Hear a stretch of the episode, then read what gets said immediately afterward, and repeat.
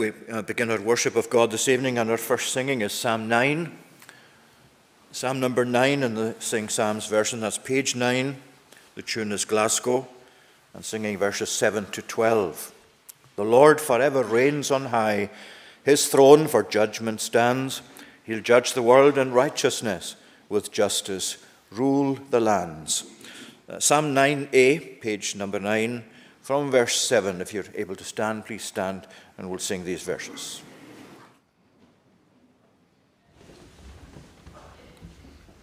The Lord forever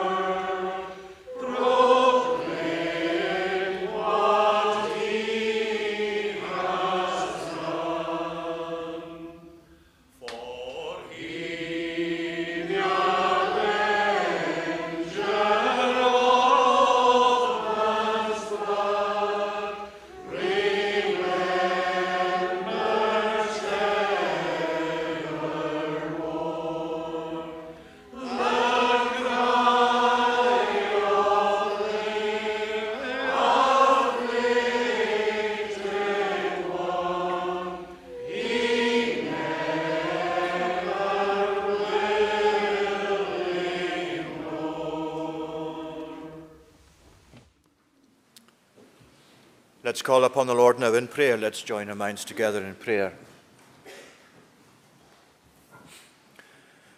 Our gracious and eternal God, we give thanks for this time again that we're able to gather around your word, that we're able to call upon your name and sing your praises, and to give our mind to the teaching of your word. And we thank you, Lord, for every opportunity we do have to worship you and to worship you to the notice of the world around us, uh, so that we may keep before the mind of the world the fact that we believe in you as our God, that we believe in your worthiness to be worshipped, and that we ourselves would prove as we hope to be the conscience of the world. And Lord, we ask to that end that you would enable us in reaching out to the world in different ways apart from our gathering together, that we may rely upon your own power and your own blessing. Lord, we ask again that you would guide us into your word of truth this evening. We thank you for these great words that we have already been singing, of the way in which you remember your people, and for the way in which your remembrance cont- contains so much blessing for us. We thank you that your people are ever in your thoughts, that there is never a moment in our passing of time uh, when your people are out of your mind. And we bless you, Lord, for the peace that that brings to us. For we know how much we ourselves, Lord, are prone to forget, how much we are prone to wander from your ways and need to be recovered. And we pray that you would grant us tonight, O Lord, that your word will speak to us and that we will know, Lord, that our lives have once again been affected by it. Uh, shape our minds and our thoughts, we pray, through the truth of your word. And give to us that we may uh, be all the more burdened to convey the teaching of your word to the world around us too. We ask, Lord, that you remember every gathering of your people this evening. We pray that wherever they gather and wherever your people gather and have gathered throughout the world, we ask that your blessing that we seek for ourselves will be with them. We pray that your Holy Spirit will be active amongst them. We pray that they may know your guidance and your counsel and your strengthening of them to continue to live as your people. We pray, Lord, at this time that you would be pleased to bless us as a people, as a congregation of your people. Uh, bless us in all the activities we engage in. We thank you for the privilege of being able to serve you in the different ways in which we as individuals do so in this congregation and in our community. And Lord, we ask that uh, all our efforts may prove to be blessed by you and pleasing to you. For we seek, Lord, that they will be so, that they will be used by you as means and as channels of blessing to others. And we ask that you would grant your blessing, therefore, to uh, all age groups in the congregation in all their activities through each week. We thank you for your protective care of us. We pray that that will continue and enable us, O Lord, at all our age groups to walk in your ways.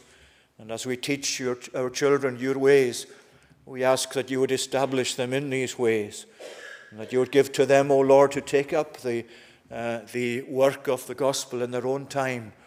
We pray that they may be faithful testimony to you and to your grace, as they would come by your blessing to be incorporated into the uh, number of your confessing people.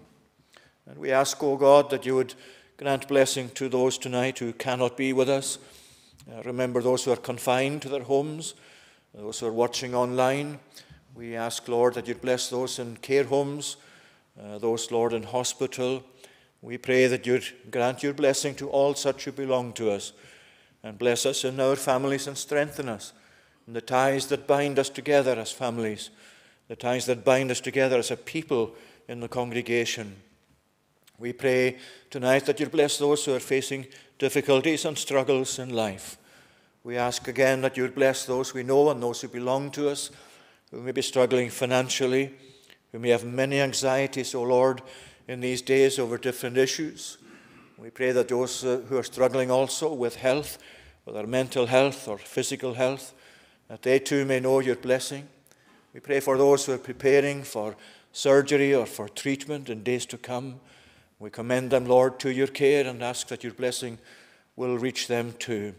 We pray that you would prepare us all for the eventualities that lie ahead of us in your providence.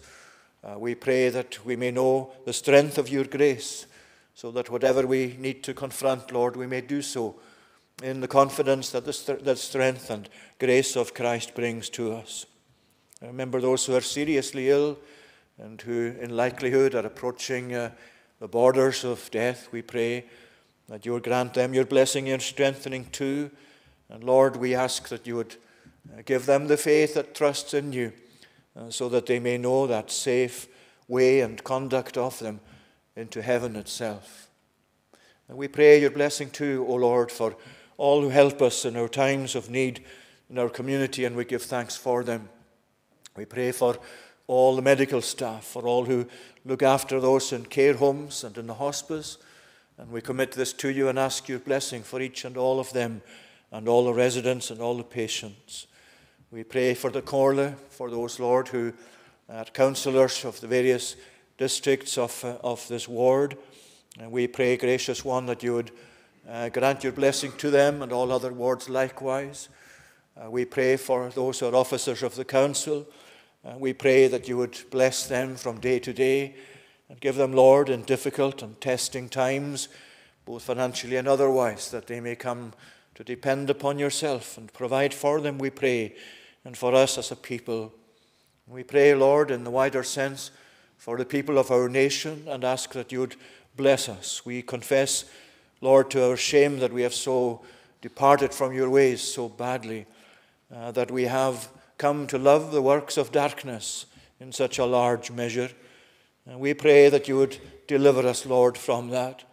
We pray that the, the power and the grace of the gospel, the power and the grace of Christ may come to work among us through your Spirit.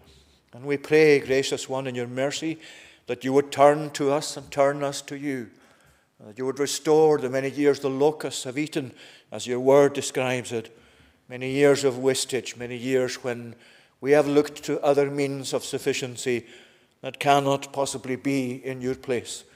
And we pray, gracious one, that you would return us to yourself and to your ways and to your gospel and to your truth. Remember your faithful people, Lord, throughout our land as they cry to you for blessing, as they pray to you. Remember them each one and all of them alike. Remember our young people, be with them, those in preschool and those in primary and those in secondary.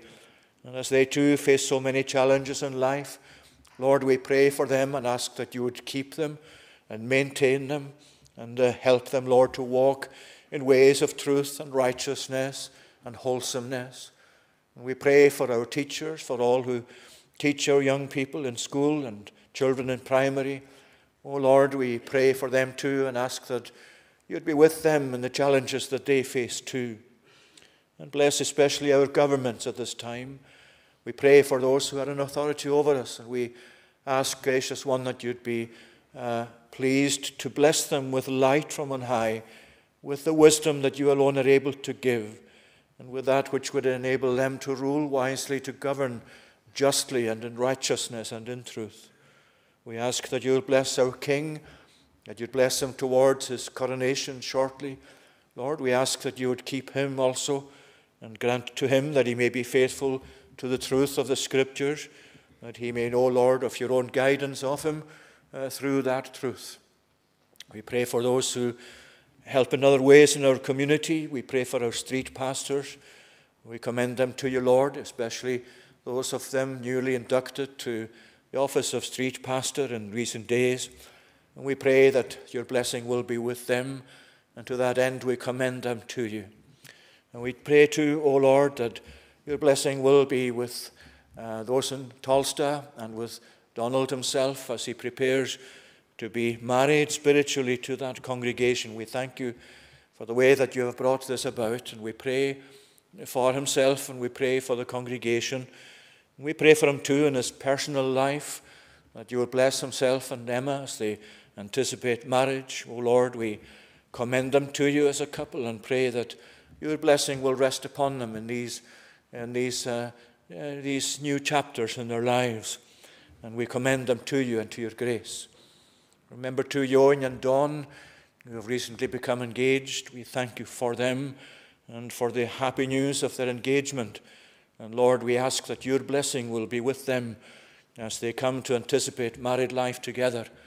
We thank you for them and for their testimony to your grace and to your goodness. And we pray that you would keep them and Help them, Lord, as they uh, together now show their love for each other to the world. Maintain them, we pray, in walking in your ways. Grant these blessings to us now, we pray, pardoning our many sins for Jesus' sake. Amen. Let's continue to praise God. This time we're singing in Psalm 63. Psalm 63, this, again, is the Scottish uh, the Sing Psalms. That's on page number 80 verses 1 to 8. The tune this time is Rockingham. O God, you are my God alone. I seek your face with eagerness. My soul and body thirst for you in this dry, weary wilderness. Psalm 63 to tune Rockingham, verses 1 to 8.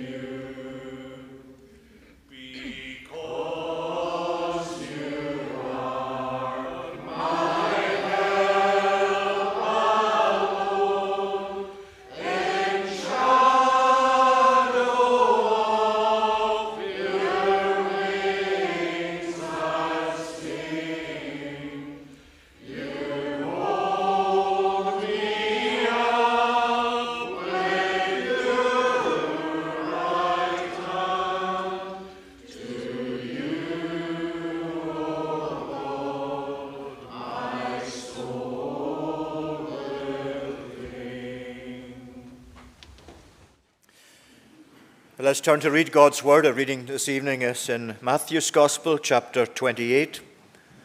And reading through the whole chapter, we're going to turn again this evening to 1 Corinthians 15, uh, to that great chapter about the resurrection. Uh, so in Matthew 28, we read about the resurrection of Jesus himself from the dead.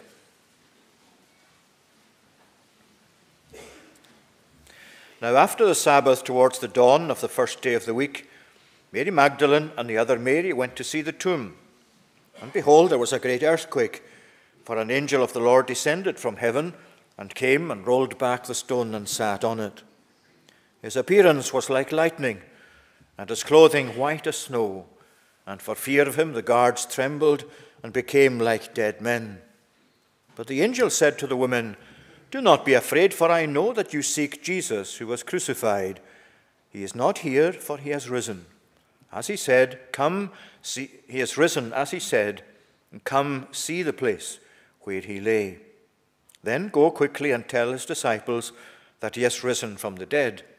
And behold, he is going before you to Galilee. There you will see him. See, I have told you. So they departed quickly from the tomb with fear and great joy and ran to tell his disciples. And behold, Jesus met them and said, Greetings. And they came up and took hold of his feet and worshipped him. Then Jesus said to them, Do not be afraid. Go and tell my brothers to go to Galilee, and there they will see me.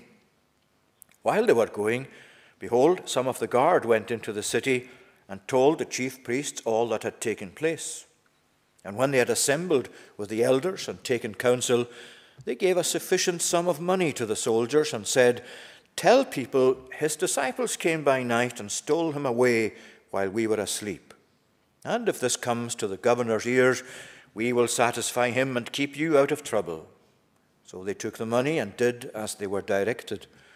And this story, has been spread among the Jews to this day. Now the eleven disciples went to Galilee, to the mountain to which Jesus had directed them. And when they saw him, they worshipped him, but some doubted. And Jesus came and said to them, All authority in heaven and on earth has been given to me. Go therefore and make disciples of all nations, baptizing them in the name of the Father and of the Son and of the Holy Spirit, teaching them to observe all that I have commanded you. And behold, I am with you always to the end of the age. Again, we pray that God will bless to us that reading of his word. Once more, let's sing before we come to 1 Corinthians 15. And this time it's in Psalm 68. Psalm 68 on page uh, 303 of the Psalm books. And the tune is Sheffield, singing verses 18 to 20.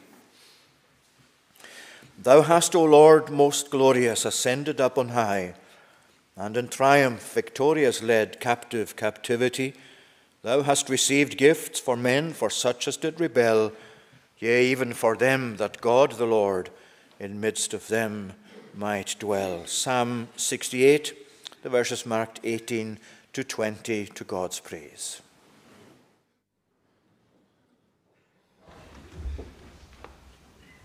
Thou hast Christ.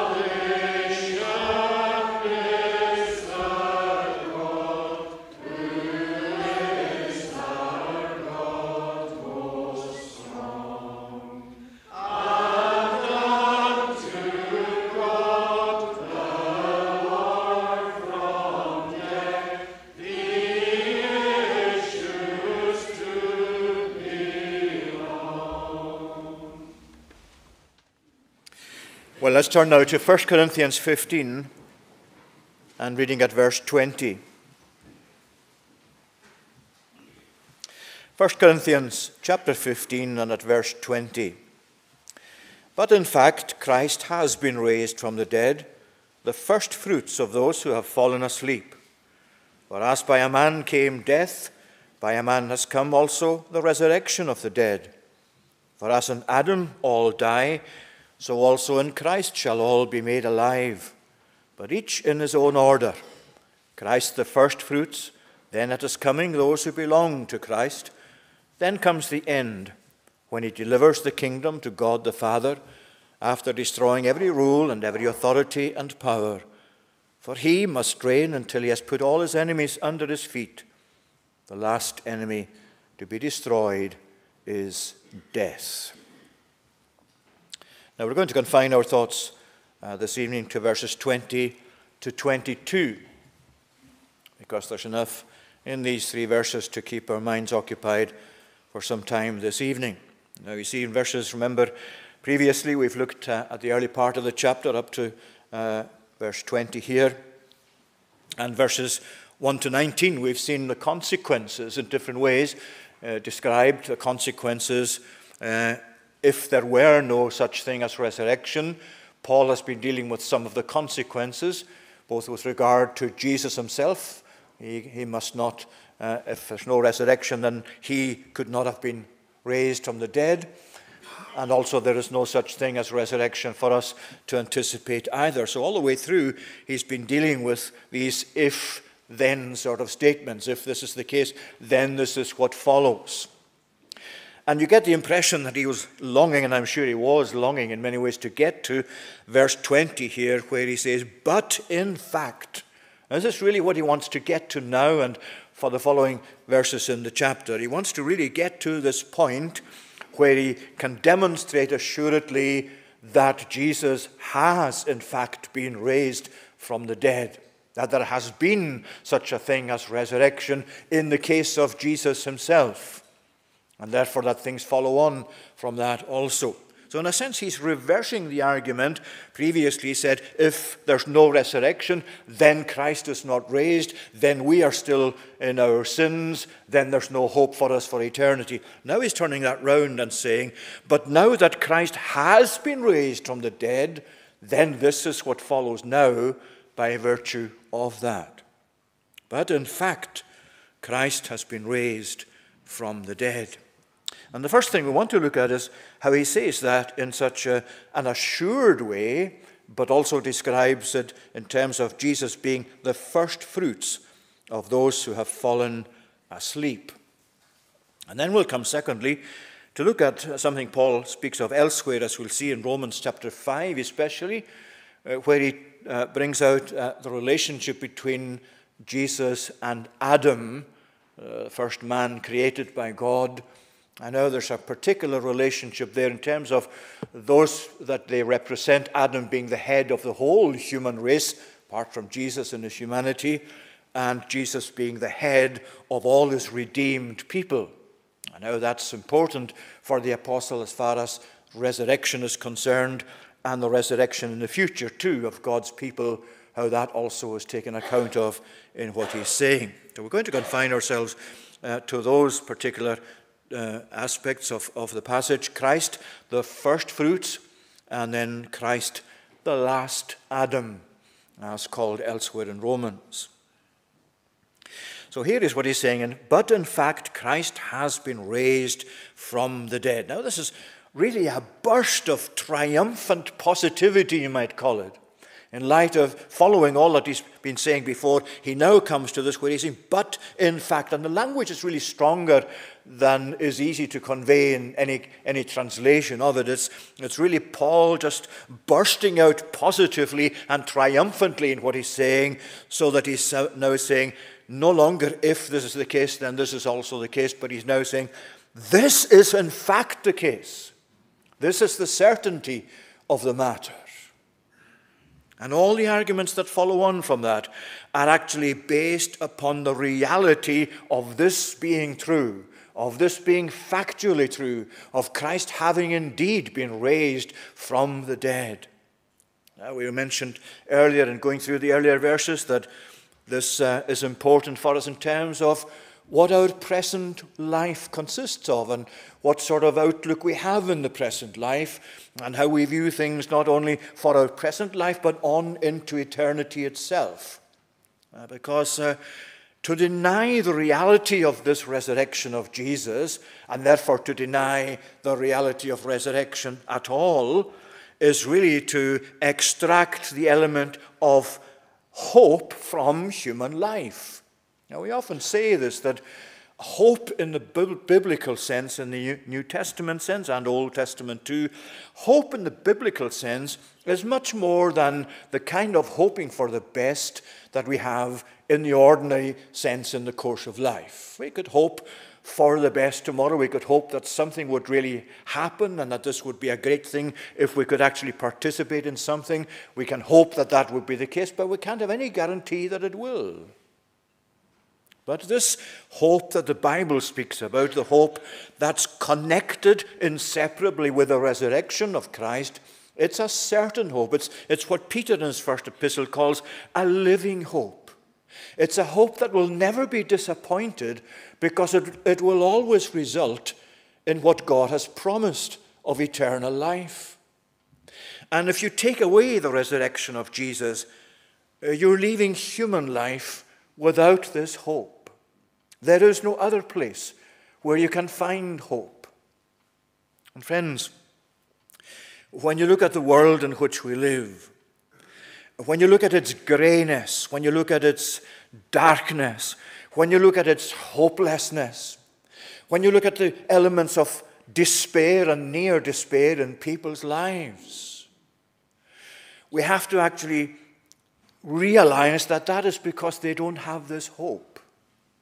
However positive people might be in their lives, it's a very difficult, different matter to have the positivity that, uh, that Paul is speaking of here, the positivity of forward looking in hope for the resurrection unto eternal life. A life that's not based on Jesus and on the resurrection of Jesus, on the risen Jesus, is a very sad life. It's a very hopeless life. Indeed, the Bible talks about it as a very dark life.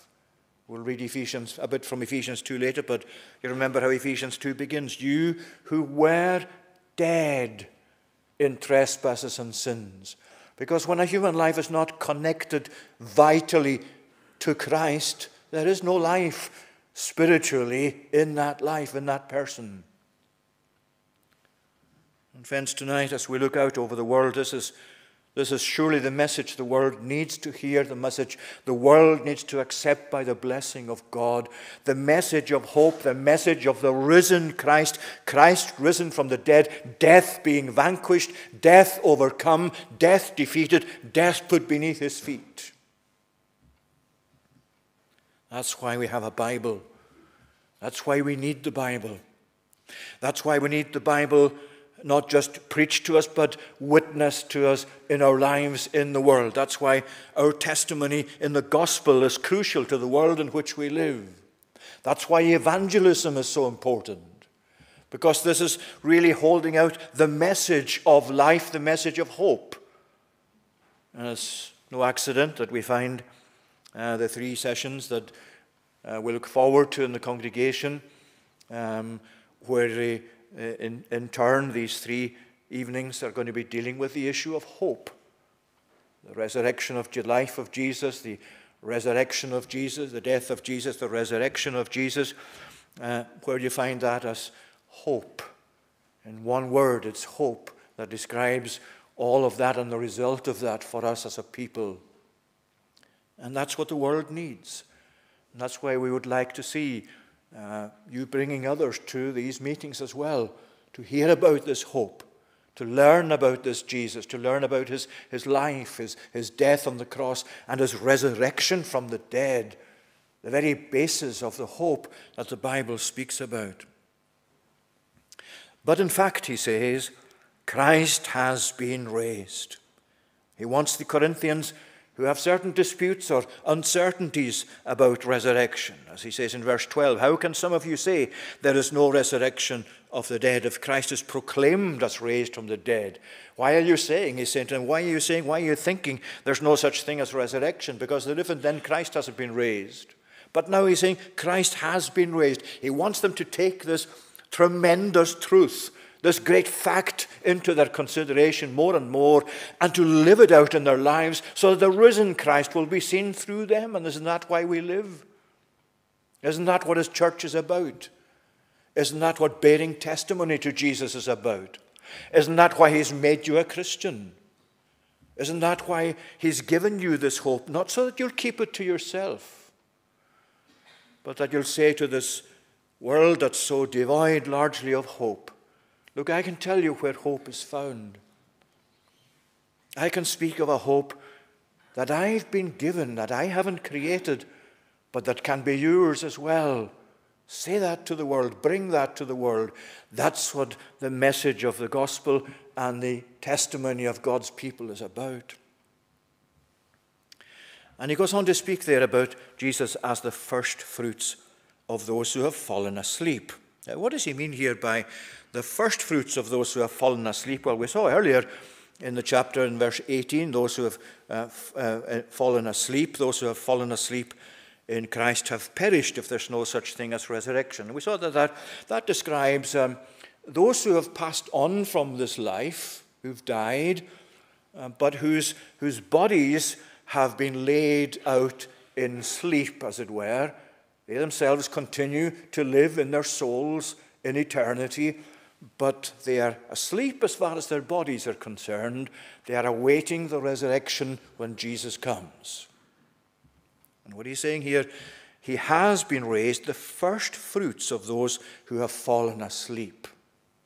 Now, you need to go back to the Old Testament for this to get a, an insight into the meaning of the words first fruits or this description um, of Jesus as the first fruits of those who have fallen asleep. You need to go especially to the likes of Leviticus chapter 23 and verse 10. And that short passage talks about when the harvest was brought in by the people of Israel, having settled in Canaan, having come to enjoy the fruits, the, the harvest of the land. When the harvest was, was, was being taken in, they were to take a sheaf of the harvest and bring it to the priest, and that priest would wave it before the people. It was the first fruits of the harvest. And it was important as the first fruits of the harvest. Why did God actually uh, command that this be done? What was this instruction about? Well, the first fruits, this first sheaf of the harvest, is really the representation of the whole harvest. And it's saying a number of things to the people of Israel. It's saying, first of all, that whole harvest actually belongs to God. But apart from this sheaf, He's given it to you to enjoy. And it was also saying to them, not only is that the case, but this first sheaf of the harvest is expressive of its quality, because Canaan was a place of abundant uh, produce, abundant growth. And when they were bringing in this first sheaf of the harvest and showing its quality, then the Lord was saying to him, This is the quality of the harvest. This is the first installment, but it tells you what the rest is like. And the third thing it said was that because this is the first fruits, now you're seeing with your own eyes in this sheaf what represents the whole harvest. The rest is then guaranteed to you. It's here in this sheaf. The rest is going to follow in due time. And what Jesus is, is the first fruits of those who have fallen asleep. Because Christ's own resurrection from the dead is itself the first fruits in the sense that all of God's redeemed people are bound up in his resurrection. He is the first fruits, really the first pledge of the whole harvest, if you like. He is the first one risen from the dead. The rest are then going to follow.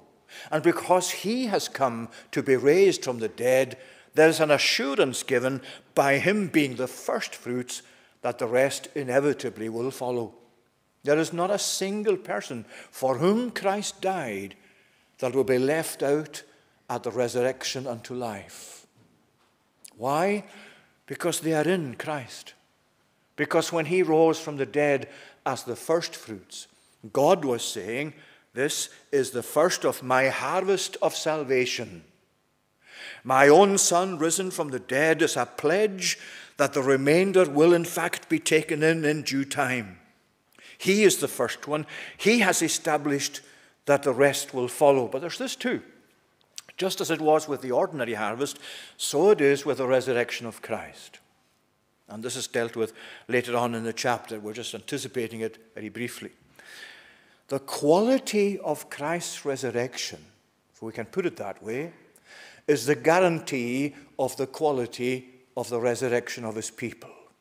In other words, Christ has been raised to the other side of death completely.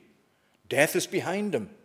Nothing of that will ever enter into his experience again. He's at the right hand of God, he's in heaven.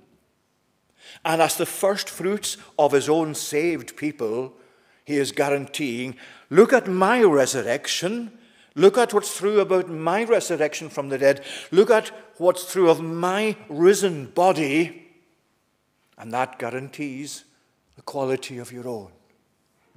There will be no more death, no more crying, no more sorrow, no more tears, no more temptations. Nothing of what we associated living bodily in this life. He is the first fruits, and He's the guarantee that the whole harvest is certainly going to follow. This is why Paul was so anxious to get to this point, this, this positive point in his exposition. In fact, Christ has been raised from the dead, the first fruits of those who have fallen asleep.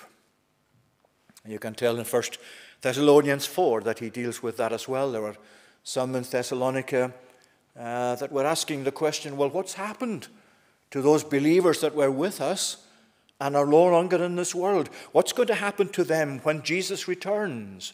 Will they be left out of that resurrection that will take place at his coming? And Paul is saying that, of course, they will. No, he cer- they certainly will not, because they will participate through resurrection from the dead. They will participate as Christ returns in the overall resurrection of his own people who are asleep and who will be joined with those who are left living in the world to celebrate his return, to participate in his return, to be glorified at his return. Christ is indeed, he says, in fact, he has been raised from the dead, the first fruits of those who have fallen asleep. And then he comes to speak about Christ and Adam. For as by a man came death, by a man has come also the resurrection of the dead. For as in Adam all die, so also in Christ shall all be made alive. We'll confine it to that for the remainder of our study this evening. As by a man came death, well, obviously that's Adam. The moment Adam sinned against God, he brought death not only on himself, but on his posterity as our catechism reminds us, on all his posterity uh, who descended from him. There's a wonderful way in which the, the catechism describes this in Shorter Catechism 16. Um, did all mankind fall in Adam's first transgression? And it says the covenant being made with Adam, not only for himself, but also for his posterity, all mankind descending from him by ordinary generation, that leaves out the humanity of Christ, by ordinary generation, sinned in him and fell with him in his first transgression. And that's from Romans 5. Romans 5, verse 12, um, says as follows. I'm going to flick through a number of passages from uh, Paul's letters for the next few minutes. Uh, Romans 5, verse 12. Therefore, just as sin came into the world through one man, and death through sin, and so death spread to all men because all sinned. See what that's saying? It's not all have come to sin since Adam, but all actually sinned in Adam. Because you see, Adam was um, set by God as the representative head of the human race. So that whatever he did as he represented the whole human race would pass on to the human race. Either he would stand the test in the Garden of Eden, and the whole human race would then come to be saved, uh, although that, of course, isn't what happened. And there are mysteries, of course, associated with this. But we know what happened was he disobeyed God, and therefore, when he fell and when he brought death on himself, all those he represented, he brought death upon as well. All sinned in Adam. You and I are taken as having sinned in him. And I know that's difficult for us both to understand and to accept, but that's how the Bible teaches us our relation to Adam. That by a man came death. By a man also has come the resurrection of the dead, he's saying. So, in other words, when you find Adam driven out of the Garden of Eden, and he was driven out, it wasn't a kind invitation or a gentle invitation that God said to him, Now look, you've done something really drastic, so I invite you now to leave, and I'm going to close the gate behind you. He drove him out. The seriousness of what he had done, we cannot appreciate, we cannot estimate, because we're now sinners. And our mind is blinded to an extent to the seriousness of sin, to the seriousness of rebellion against God, to the seriousness of unrighteousness, and of living contrary to the will of God. And so God drove him out of the garden along with Eve. And he put a barrier there so that he could not return to the Garden of Eden. Well, there you see is the human race. There is Adam and his posterity in him. And they're outside of the Garden of Eden now. They're no longer within the confines of life. They are now in death. They're embroiled in death. They're encased in death. You know that uh, famous passage in John 11 when Jesus came to the tomb of Lazarus? He groaned within himself because he knew that that body of Lazarus in the tomb was itself emblematic of what mankind had done to themselves in Adam. All sinned in Adam. And the result of that, the wages of sin, is death. And when Jesus came groaning to the sepulchre of Lazarus, he wasn't just showing um, a sympathy with Mary and Martha because their brother had died. There was certainly that. But he was thinking at the time was death, and Lazarus and, encased in death. He was, as it were, uh, if we can put it in such words, he was saying within himself, I created human beings to live forever. And this is what they've come to. This is where they are. They're encased in death. By one man, death came into the world. All sinned in Adam.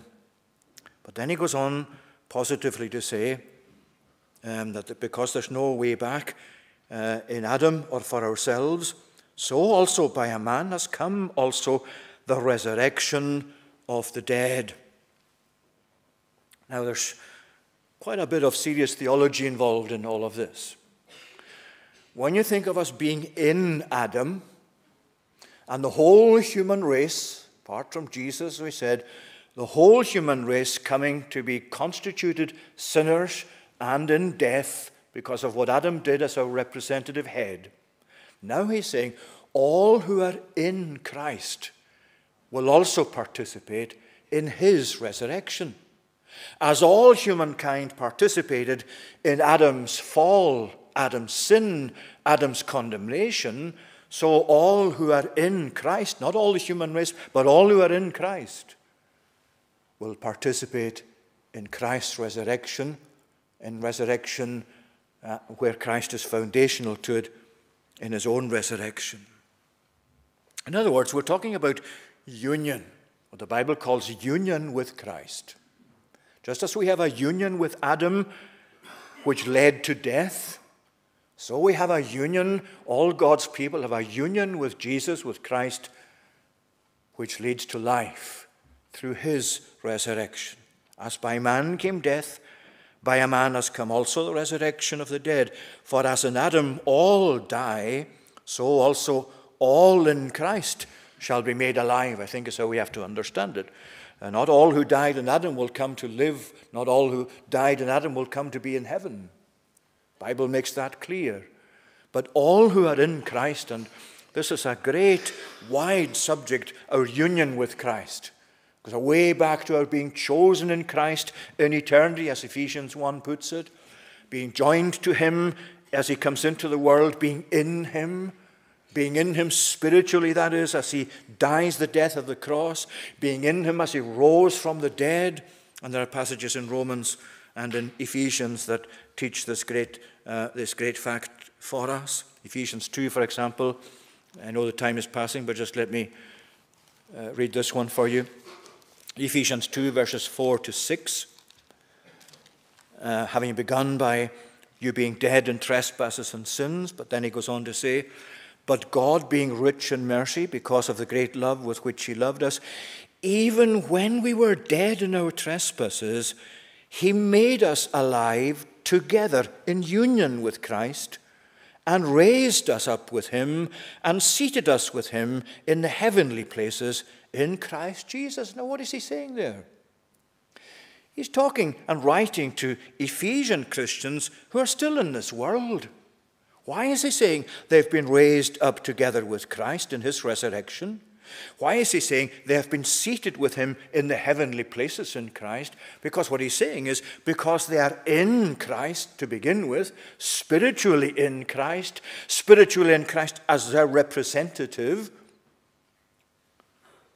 Therefore, whenever Christ died, not only did he die for them, but there's a sense in which they are accounted as having died the death which he died the atoning death for sin which he died, and his resurrection from the dead, because they are in him, they are accounted as if they had risen from the dead by their own strength.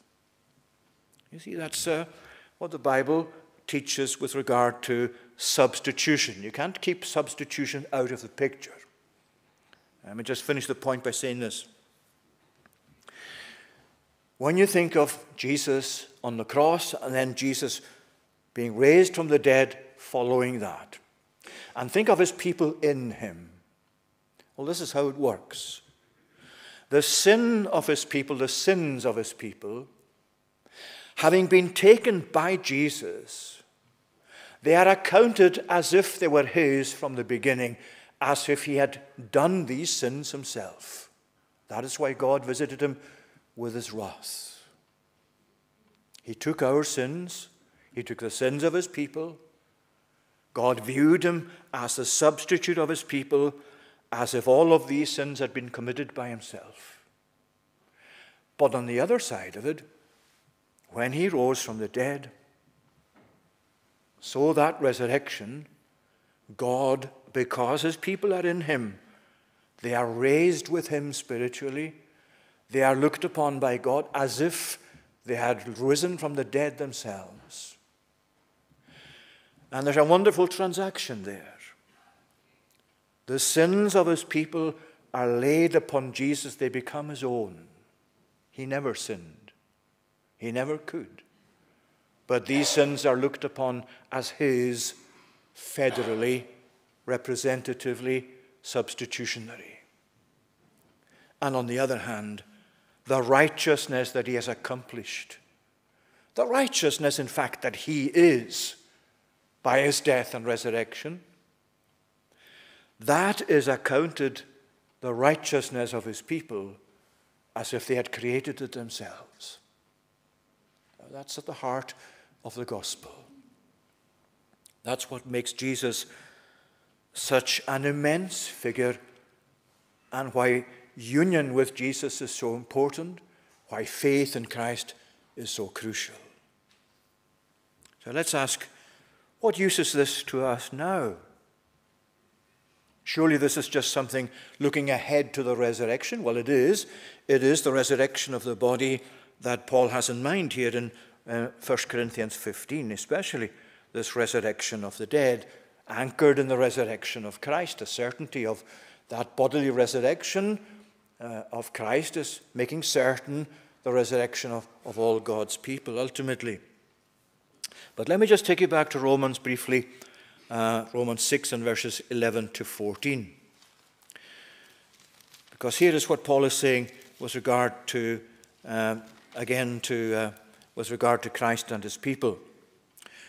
Romans 6 uh, uh, and verses 11 to 14.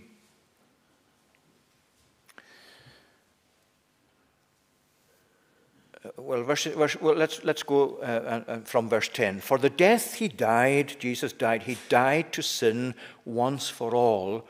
But the life he lives, he lives to God. So you also must consider yourselves dead to sin and alive to God in Christ Jesus. Now he's talking about them presently as they are there and then.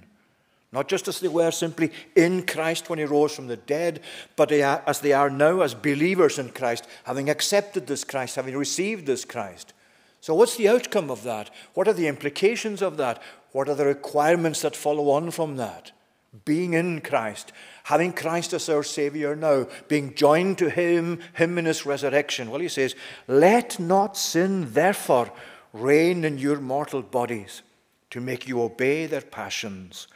Do not present your members to sin as instruments for unrighteousness, but present yourselves to God as those who have been brought from death to life, and your members as God, to God as instruments for righteousness.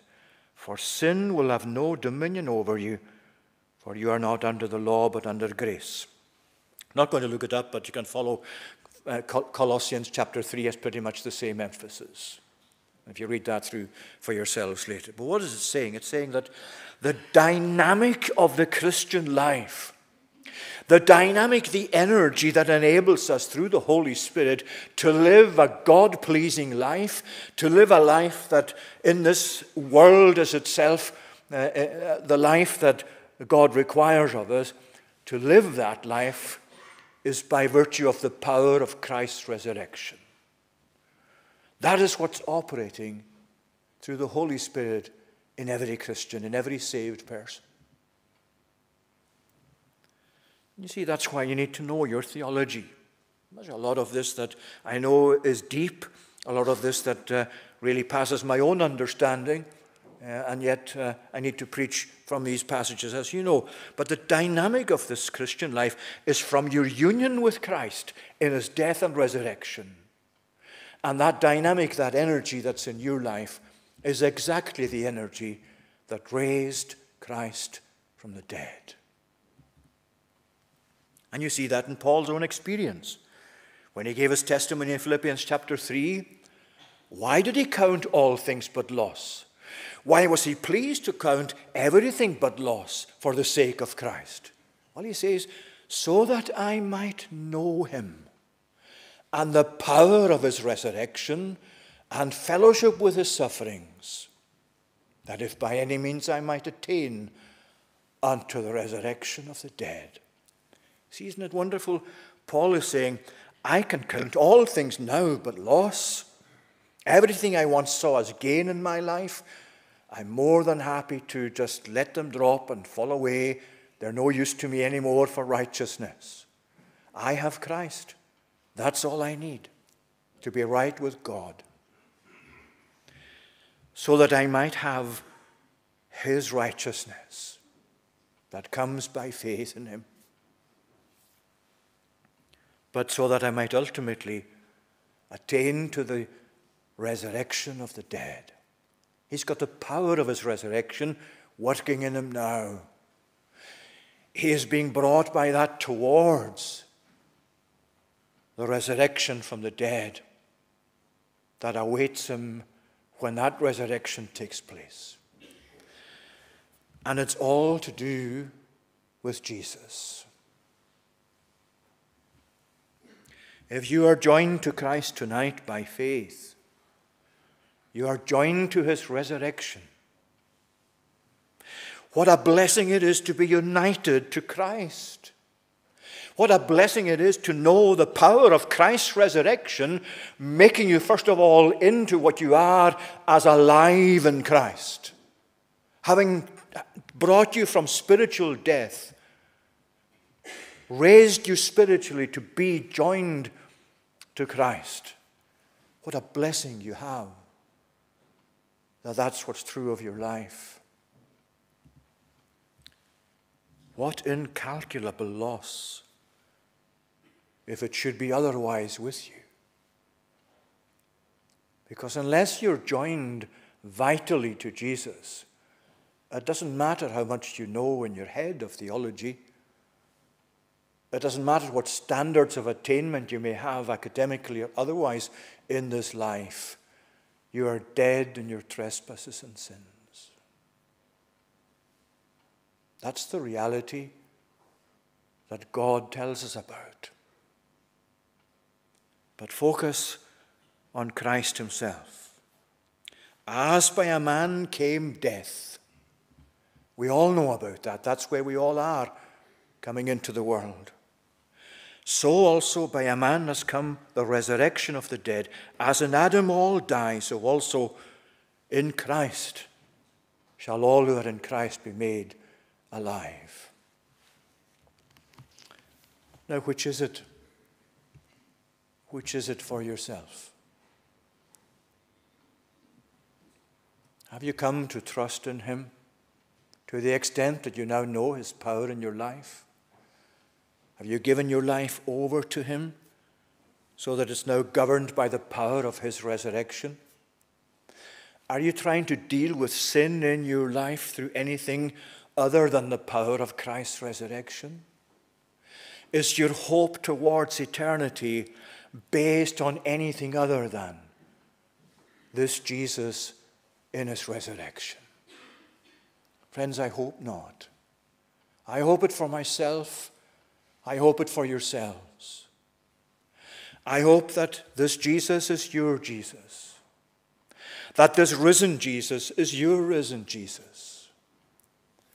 I hope that this hope of eternal life is your hope as well.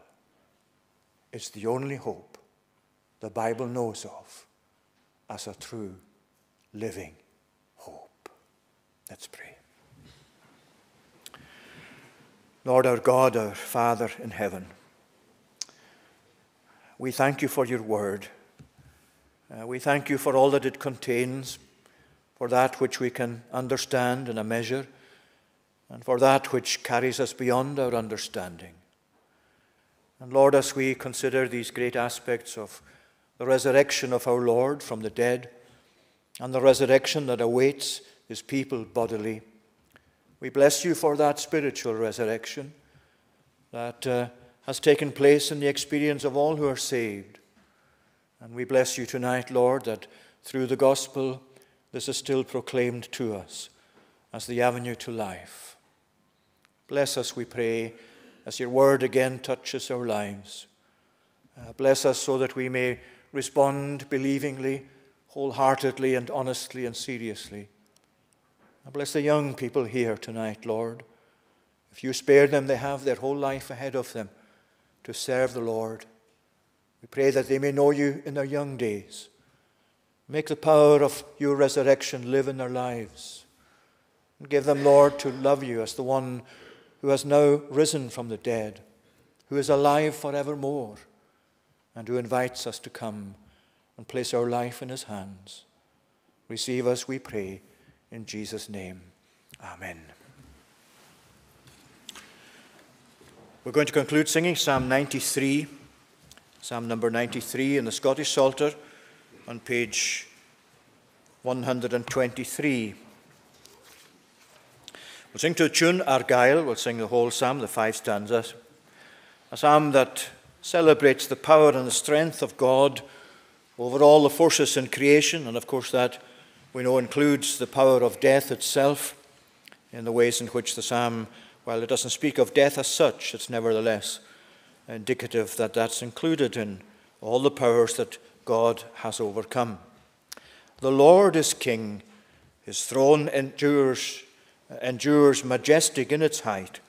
The Lord is robed in majesty and armed with strength and might. Psalm 93 on page 123 to the tune Argyle, the Lord is King.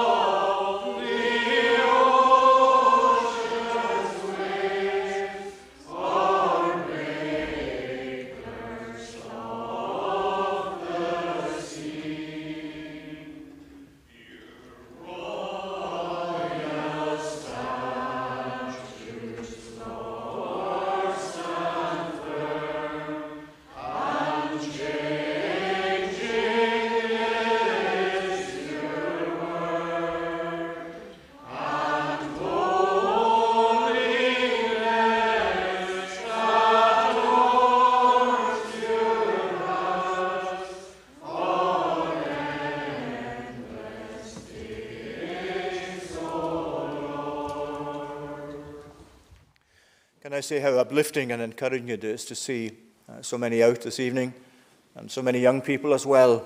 Nothing gives me uh, or Calamard a greater joy than to know that uh, you are set your mind, you're setting your mind on the gospel, on the message of the gospel, on the worship of God publicly as we have opportunity in this life. So let me just say how gratifying and comforting that is to me.